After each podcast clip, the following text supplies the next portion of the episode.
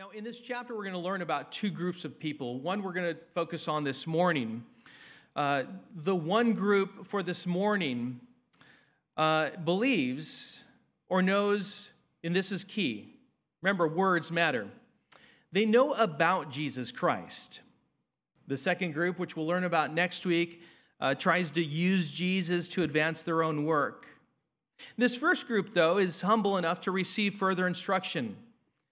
And they actually learned what it meant to be in Christ, not just know about Christ, but what it means to be in Christ. But the second was a group of people that was humbled by an evil spirit that literally pounced on them. So keep that in mind. You can read ahead and see what all that was about. Because what happened to them caused the people to fear God, believe God, and abandon their wicked practices, something that would be good for us to do as a people to fear God, to know Him personally. Listen, to know about someone doesn't really involve commitment, doesn't involve devotion, nor does it require any personal sacrifice. But to be involved in a relationship with someone does involve commitment, devotion, and sacrifice, a personal denial. And if you don't believe that, ask anyone who's married.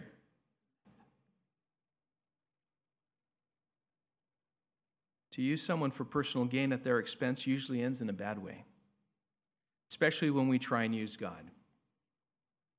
Listen, people are not Christians simply because they say they are Christians.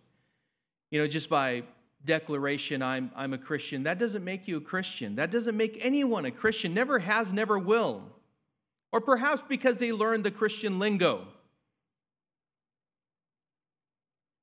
But what people are genuinely is what they will exhibit in their lives and really, over time, really prove who they are.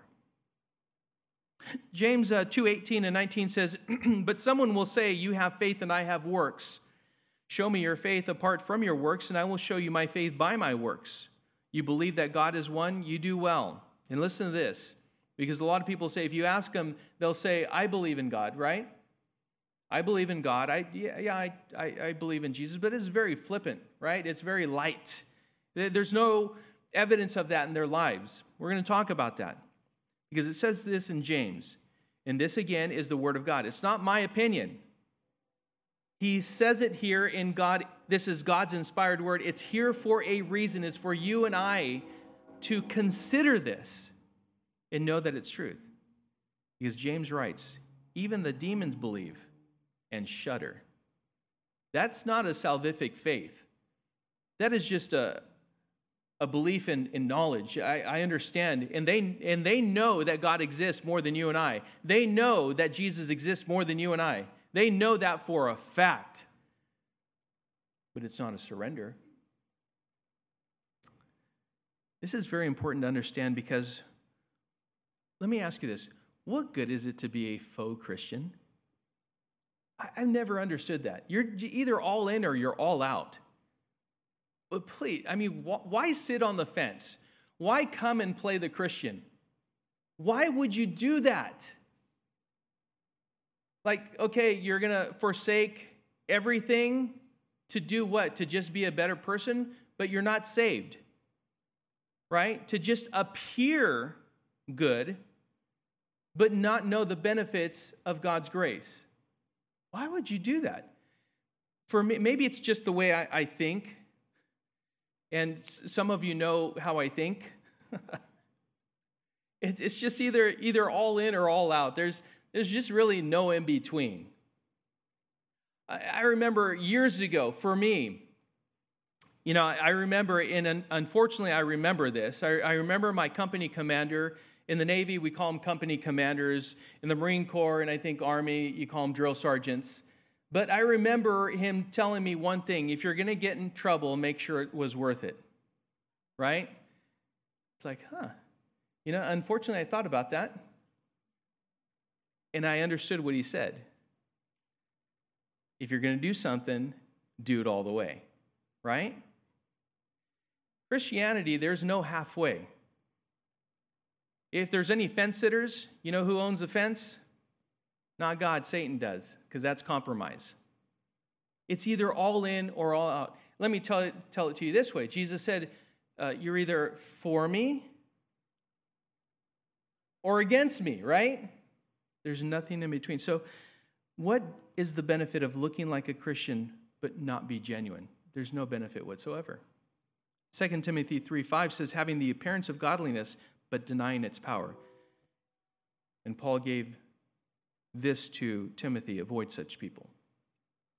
Bad company corrupts good morals, right? I hope I can be open with you. I hope you expect the truth. There's no point or benefit in acting like a Christian.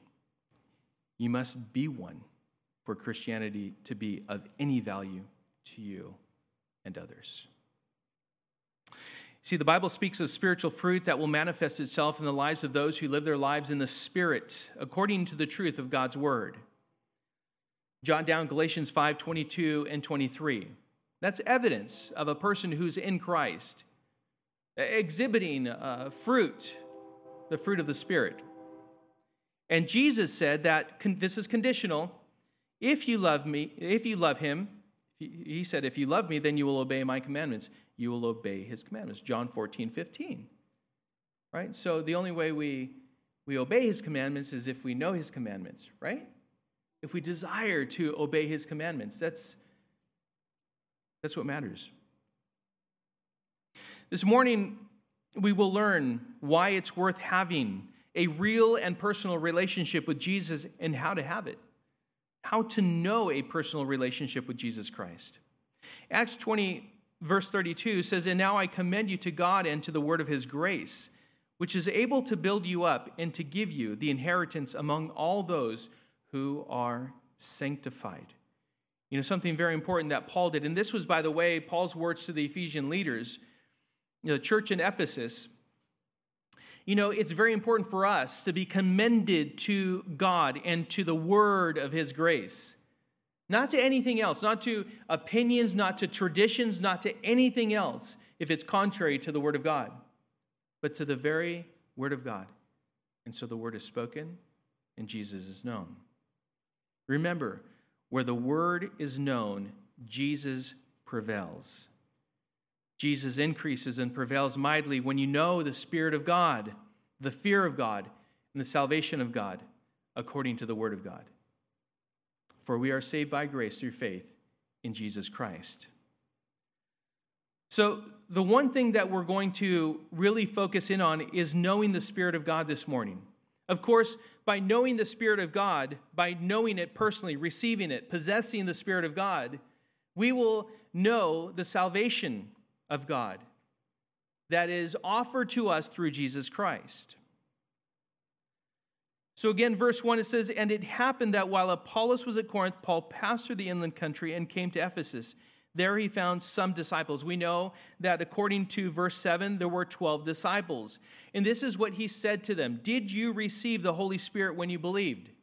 A very important question, something that we ought to consider and contemplate ourselves, really meditate on. Did you receive the Holy Spirit when you believed? Now, Paul had passed through the upper regions of Asia, and he, he at this point has arrived in Ephesus. The last time that Paul was in Ephesus uh, was when he stopped by on his way back to Jerusalem on his second missionary trip, and that was back in Acts chapter 18, verses 19 through 21. He didn't stay there very long the first time. He stayed there for a short, short period of time. But what, who he left back there, if you remember, uh, the, the couple that he brought from Corinth, and he, and he brought um, to Ephesus and left them there, Aquila and Priscilla. He left them there. And so, Paul, having spent a lot of time with Priscilla and Aquila, no doubt they poured into the people there and they knew the way of God accurately. Remember that it was Priscilla and Aquila that had actually taught Apollos the way of God more perfectly in more detail. Better is the way it's described. So this time, Paul arrives and he finds uh, these 12 disciples. Uh, more than likely, they are not the ones that Paul had known and not the ones that Priscilla and Aquila had poured into because they didn't have full knowledge of Jesus Christ. But it is believed that these 12 disciples were believers. I know there's, there's some debate as to whether they were believers or not. Well, it says here that it's, it's even in the question that the Apostle Paul asked Did you receive the Holy Spirit when you believed, right? But they just didn't know the gospel fully. They only knew it in part uh, for several reasons, and Paul noted that something that something was missing. Some, something was like off here. And so he asked that question. It's believed that this was the reason why the Apostle Paul asked. He hadn't asked anyone else. Hey, did you receive the Holy Spirit when you believed? So it wasn't a question of whether they believed or did not believe in Jesus Christ, but whether they had understood what it meant to follow Jesus Christ and therefore know his salvation personally. Do you know what it means to walk according to the Spirit? Do you know what it truly means to follow, to be a disciple of Jesus Christ? Again, going back to the term Christianity. Uh, Christianity sh- should be defined in us as Christ followers, ones who imitate Christ, ones who bless and honor Christ, um, who demonstrate our love for Jesus by obeying his commandments.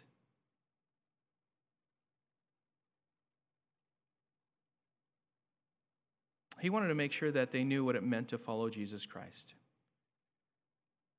And as we know that, we know not only salvation, but we know the abundant life. Jesus, after all, came to give us that life and life more abundantly, right? We're talking about the here and now. Oh, there's a hope that awaits us. Oh, until that day, let us be about our Father's business. Who is our Father? It should be reflected by the way we live. They knew what it looked like to follow rabbis, these 12 disciples. They knew that. Uh, this is a, a person or a teacher. But, they, but did they know what it looked like to follow Jesus Christ and what it meant to be in him? Deny self, crucify the flesh, and reflect Christ. Follow Christ. Right? That's what Jesus said. If you desire to follow me, this, this is what you need to do. Um, you know, as you had said, Tim, sanctification is our responsibility.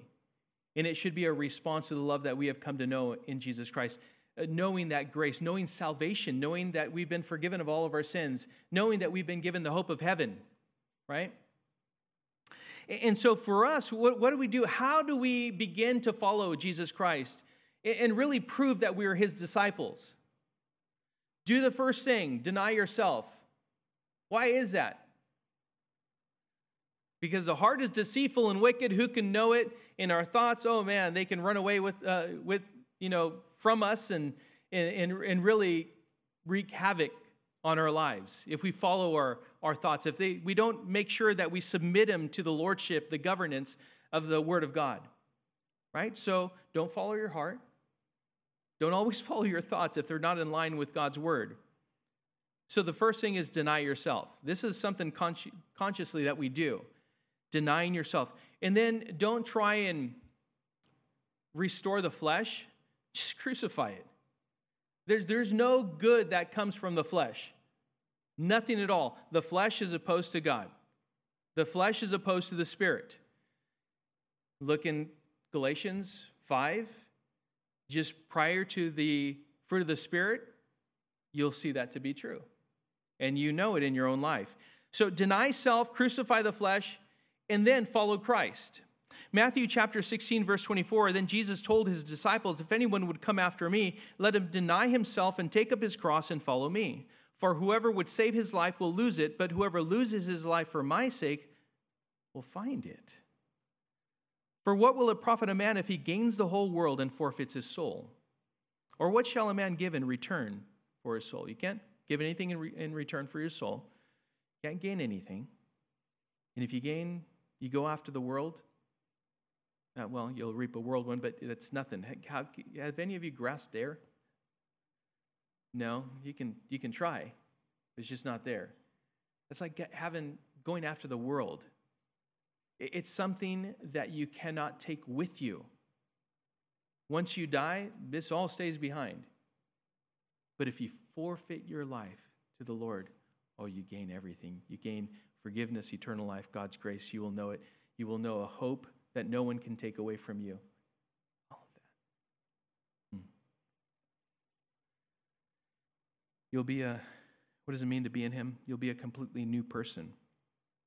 2 Corinthians 5:17 says therefore if anyone anyone is in Christ he is a new creation. The old has passed away. Behold the new has come. That's that's evident. That should be evident in our lives. Who you were before as to who you are today in Christ should be obvious apparent right what it means to be in Christ well, it's to be a person who trusts and lives for the Word of God. In John chapter 15, Jesus spoke very clearly about what it meant to be in Him, in Christ. In John chapter 15, verse 1, he said, I am the true vine, and my Father is the vine dresser. Every branch in me that does not bear fruit, he takes away, and every branch that does, does bear fruit, he prunes, that it may bear more fruit. Already you are clean because of the word that I have spoken to you. Abide in me, and I in you. As the branch cannot bear fruit by itself unless it abides in the vine, neither can you unless you abide in me. I am the vine, you are the branches. Whoever abides in me and I in him, he it is that bears much fruit, for apart from me you can do nothing. If anyone does not abide in me, he is thrown away like a branch and withers and the branches are gathered, thrown into the fire, and burned. If you abide in me, and my words abide in you, ask whatever you wish, and it will be done for you. By this my Father is glorified, that you bear much fruit, and so prove to be my disciples. As the Father has loved me, so have I loved you. Abide in my love. If you keep my commandments, you will abide in my love, just as I have kept my Father's commandments and abide in his love. These things I have spoken to you, that my joy may be in you, and that your joy may be full. I, I love this because he spe- isn't he speaking very plainly? There's, there's, there's nothing there that is ambiguous, ambiguous, nothing that is um, like cloudy, you know, like uncertain, you know, it's just very clearly stated, right? He, the Lord desires that we bear fruit. And the way in which we do that is to be in Christ, to produce this fruit. And then He prunes, He prunes us, He, he does certain things to clean up our lives a little bit more, to purify us, to strengthen us. He allows things to happen. Why? So that we bear more fruit. And this blesses and honors Him. You will be a completely new, new person for those who are in Christ Jesus and that's what's promised in 2 Corinthians 5:17. You trust and live the word of God according to John 15, 1 through 11. But these people who did believe and were identified as disciples gave Paul cause to question whether they had received the Holy Spirit or not. And I wonder why. Can you imagine the Apostle Paul coming up? I would hate for him to ask as he's come, he comes and he meets with us and then at some point, you see this look on his face like, hmm. hey, have you received the Holy Spirit when you believed? Paul, why are you asking that question? Why would you even say that? Ephesians chapter 4.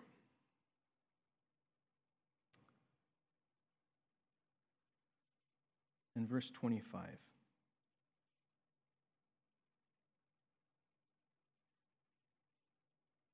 The question is do we reflect the Word or the world? Do we reflect the Word or the world? Ephesians 4:25 says therefore having put away falsehood let each one of you speak the truth with his neighbor for we are members one of another. Be angry and do not sin. Do not let the sun go down on your wrath, your anger. And give no opportunity to the devil. Let the thief no longer steal, but rather let him labor, doing honest work with his own hands, so that he may have something to share with anyone in need. Let no corrupting talk come out of your mouths, but only such as is good for building up, as fits the occasion that, that it may give grace to those who hear. And do not grieve the Holy Spirit of God, by whom you were sealed for the day of redemption. Let all bitterness and wrath and anger and clamor and slander be put away from you, along with all malice. Be kind to one another, tender hearted, forgiving one another, as God in Christ forgave you. Do not grieve the Holy Spirit of God, by whom you were sealed for the day of redemption. I wonder what he saw. What caused them to question whether they had received the Holy Spirit when they believed? Matthew chapter 7 verse 16 says, "You will recognize them by their fruits. Are grapes gathered from thorn bushes or figs from thistles?" That would be an odd thing, right? A, a spring of pure water, it'd be odd for it to produce salt water on the other side, no? No, that which is salty produces salty water, that which is fresh produces fresh. So it would be odd.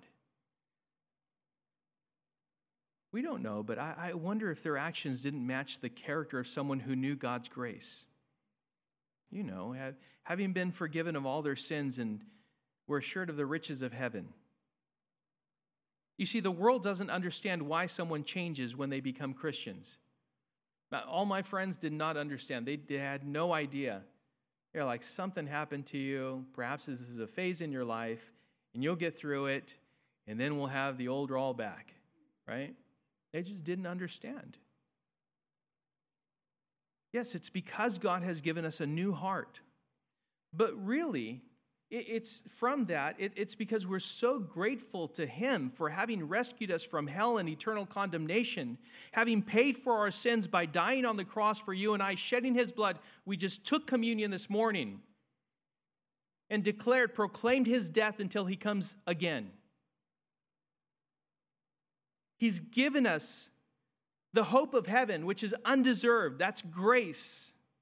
It's because of all of those things, considering all of those things, that we're willing to take the persecution from our friends and family and coworkers and neighbors and anyone else and stand with Jesus Christ and know that we are in Him and we are saved. And we proclaim Him as Lord and Savior. We are so grateful for His grace that we want to please Him because we love Him not out of duty, but because of what he's already done for us in the salvation that we have come to know in Jesus Christ. The work of the Holy Spirit is to lead you in all truth, to give you understanding of the word. Therefore, your transformation into godly character is a work that is accomplished, accomplished by having the Holy Spirit, knowing the word, and applying it in faith with great understanding.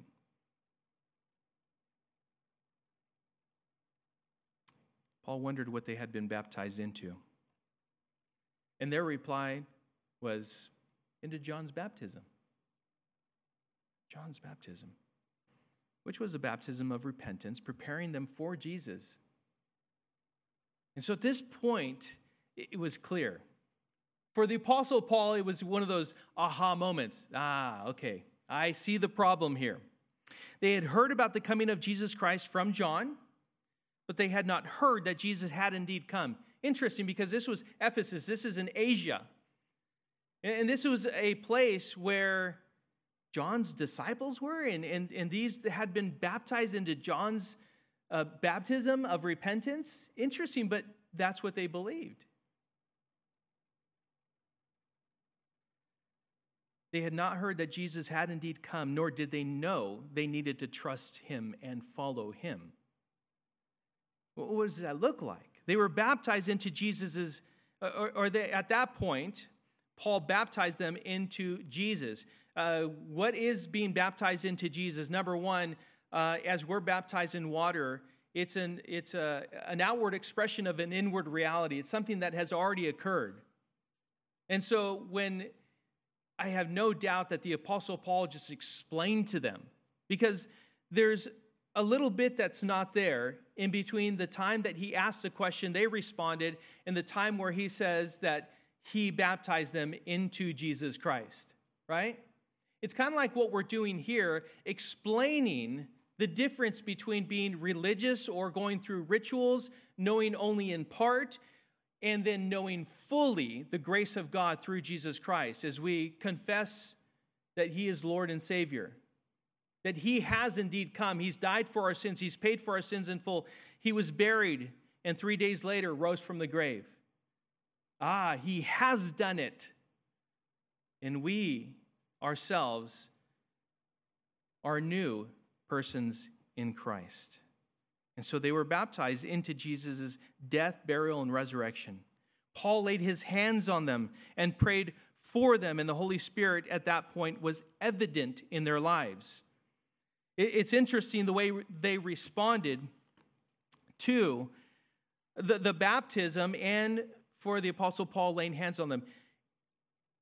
At that point, when he was laying hands on them, having explained to them the gospel of Jesus Christ, they believed, and the Spirit not only filled them, but came upon them.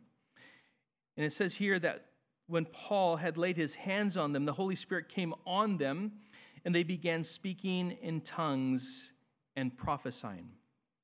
Now, Paul taught on the Holy Spirit in 1st and 2nd Corinthians. If you want to learn more about the gifts of the Spirit, then please read up, but we're not going to cover that today. Let me ask you this Will everyone who is filled with the Holy Spirit speak in tongues and prophesy? No. But is it evident when the Holy Spirit does fill you? Yes. Yes. Is the Holy Spirit clearly seen through you? Is he obvious in your life? David Guzik writes, quote, if someone doesn't seem to know if they have the power and presence of the Holy Spirit in their life, it's fair to assume that they don't have it. If you have it, you should know it. There's a moment when you completely surrender to the grace of God through belief in Jesus Christ that the burden of your sins is lifted and you see things differently. You understand whom you belong to and you desire to please Him. You desire the Word, you desire fellowship. You just can't stay away. You desire to lead a life that reflects a life of, of praise and worship, of honor to the Lord. C.H. Spurgeon said this quote, Give a man an electric shock, and I warrant you, he will know it. Right? But if he has a Holy Ghost, he will know it much more. Close quote.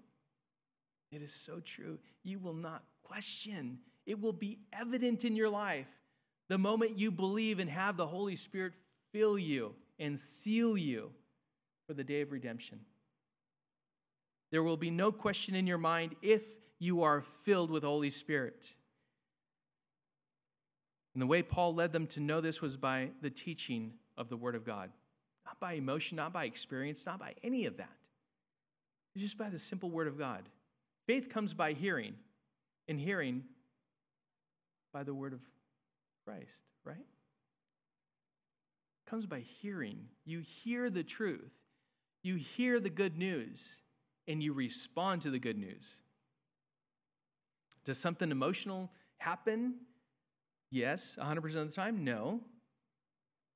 But you know that salvific experience because it is reflected by the way you live from that point on.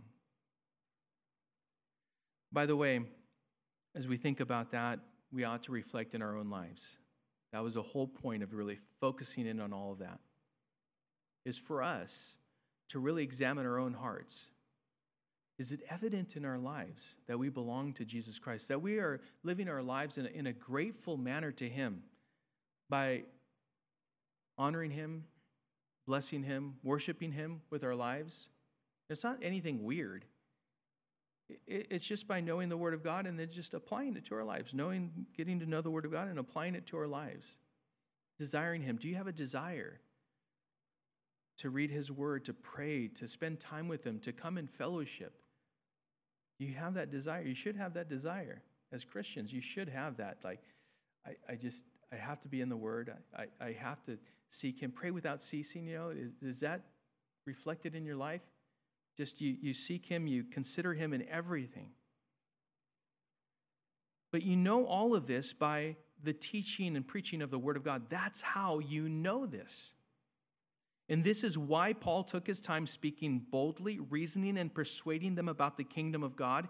In the synagogue for three months, he was there.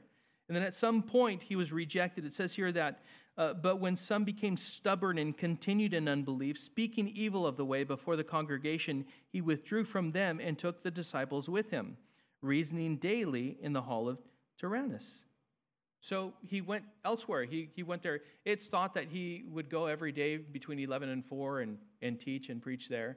Uh, but that's extra biblical information, and, uh, and we, we don't know for certain, but that's what's uh, believed that Paul did.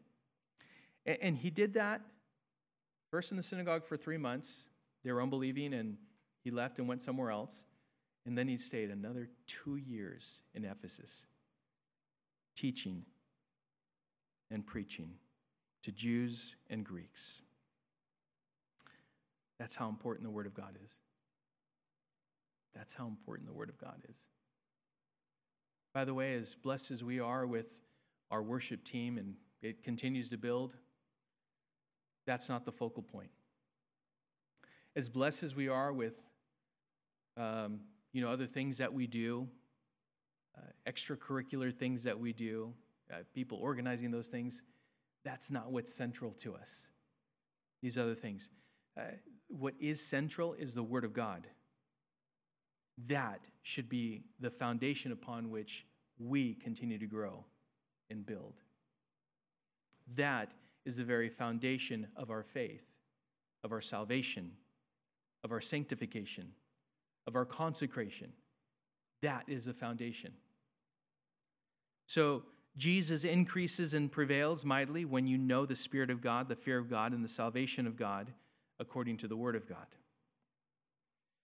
Where the Word is known, Jesus prevails, and where Jesus is known, His Word prevails. Where the Word is not known, Satan prevails. Why? Because of ignorance because of ignorance, there's easy deception. If you ever go to a church and this is not open,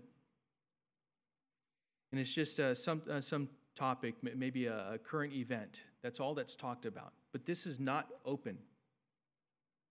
Oh, be very wary. Okay? Know that a, a church that is not built on the Word of God can be easily fooled and deceived and taken down a path of destruction. Know the Word of God. You all need to be Bereans and test what is spoken and taught from this pulpit. Don't take my word for it. Go home and look it up yourself. Study it. Make sure that what is being taught and preached from this pulpit is sound doctrine, is in line with the Word of God. Because where the word is not known, Satan prevails because of ignorance and easy deception. By the way, also prideful hearts. Because I can speak the truth until I'm blue in the face up here, but if there's walls in this heart that's not penetrating, the word of God is not penetrating, then you're being deceived by not by the voice of God, but by the voice of Satan because you're ignoring God's word and you can be easily deceived. Where ignorance prevails, lies, deceit, manipulation, destruction, confusion, and division is known because truth is not known or believed. You know, Proverbs 29 18 says, Where there is no prophetic vision, the people cast off restraint, but blessed is he who keeps the law. I wanted to also read this in the New Living Translation because sometimes we think where there's no vision, the people perish. But what does that mean? When people do not accept divine guidance, according to the New Living Translation, they run wild. But whoever obeys the law is joyful.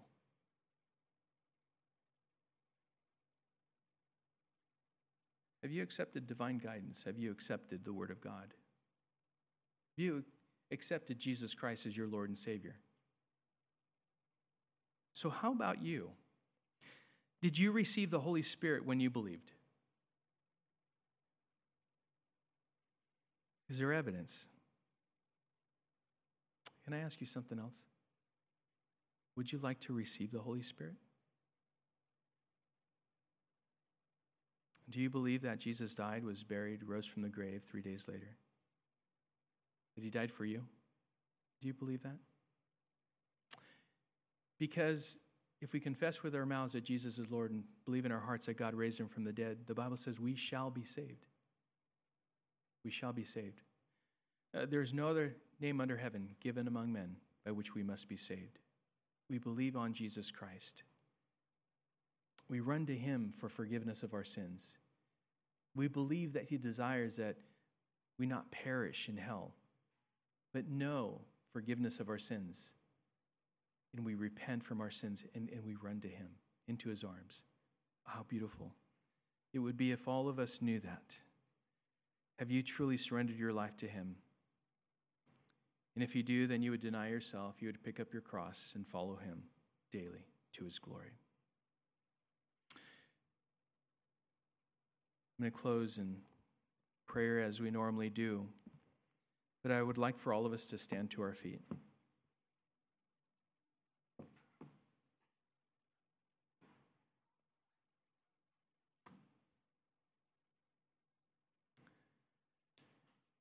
this morning you don't know Jesus Christ as your Lord and Savior, this is I pray that this is the day of salvation for you. You simply ask God for forgiveness and you ask Jesus to be your Lord and Savior, acknowledging that we've all sinned and fallen short of the glory of God.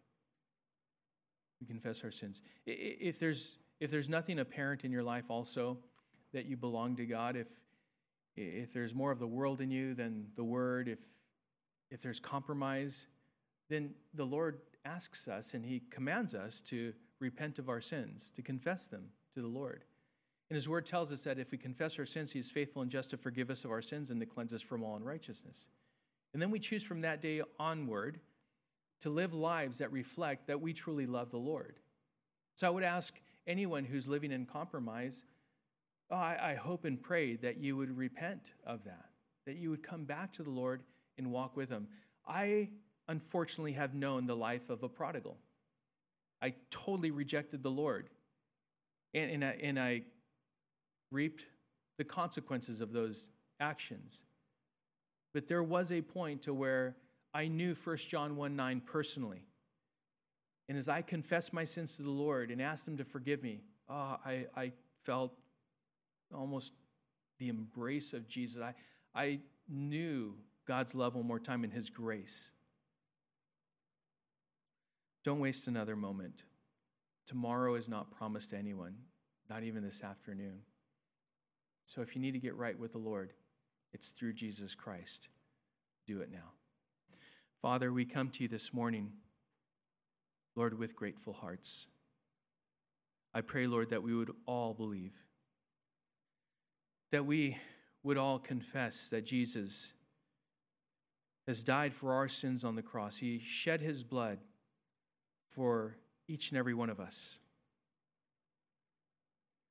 That he not only died for our sins, paying for them in full, but he was also buried and three days later rose from the grave. We believe that he ascended and today sits at the right hand of the Father. Lord, we confess that he is our Lord and Savior. We ask your forgiveness Lord, and that you would help us to walk according to the Spirit, according to your truth, the Word, that we may reflect lives that are truly grateful and love you, Lord, because of that grace that we've been shown. And so, Father, forgive us, have mercy upon us, be graceful toward us, I pray. Lord, help us to walk in a manner worthy of the forgiveness and the salvation that we have come to know. In Jesus' name we pray. Amen.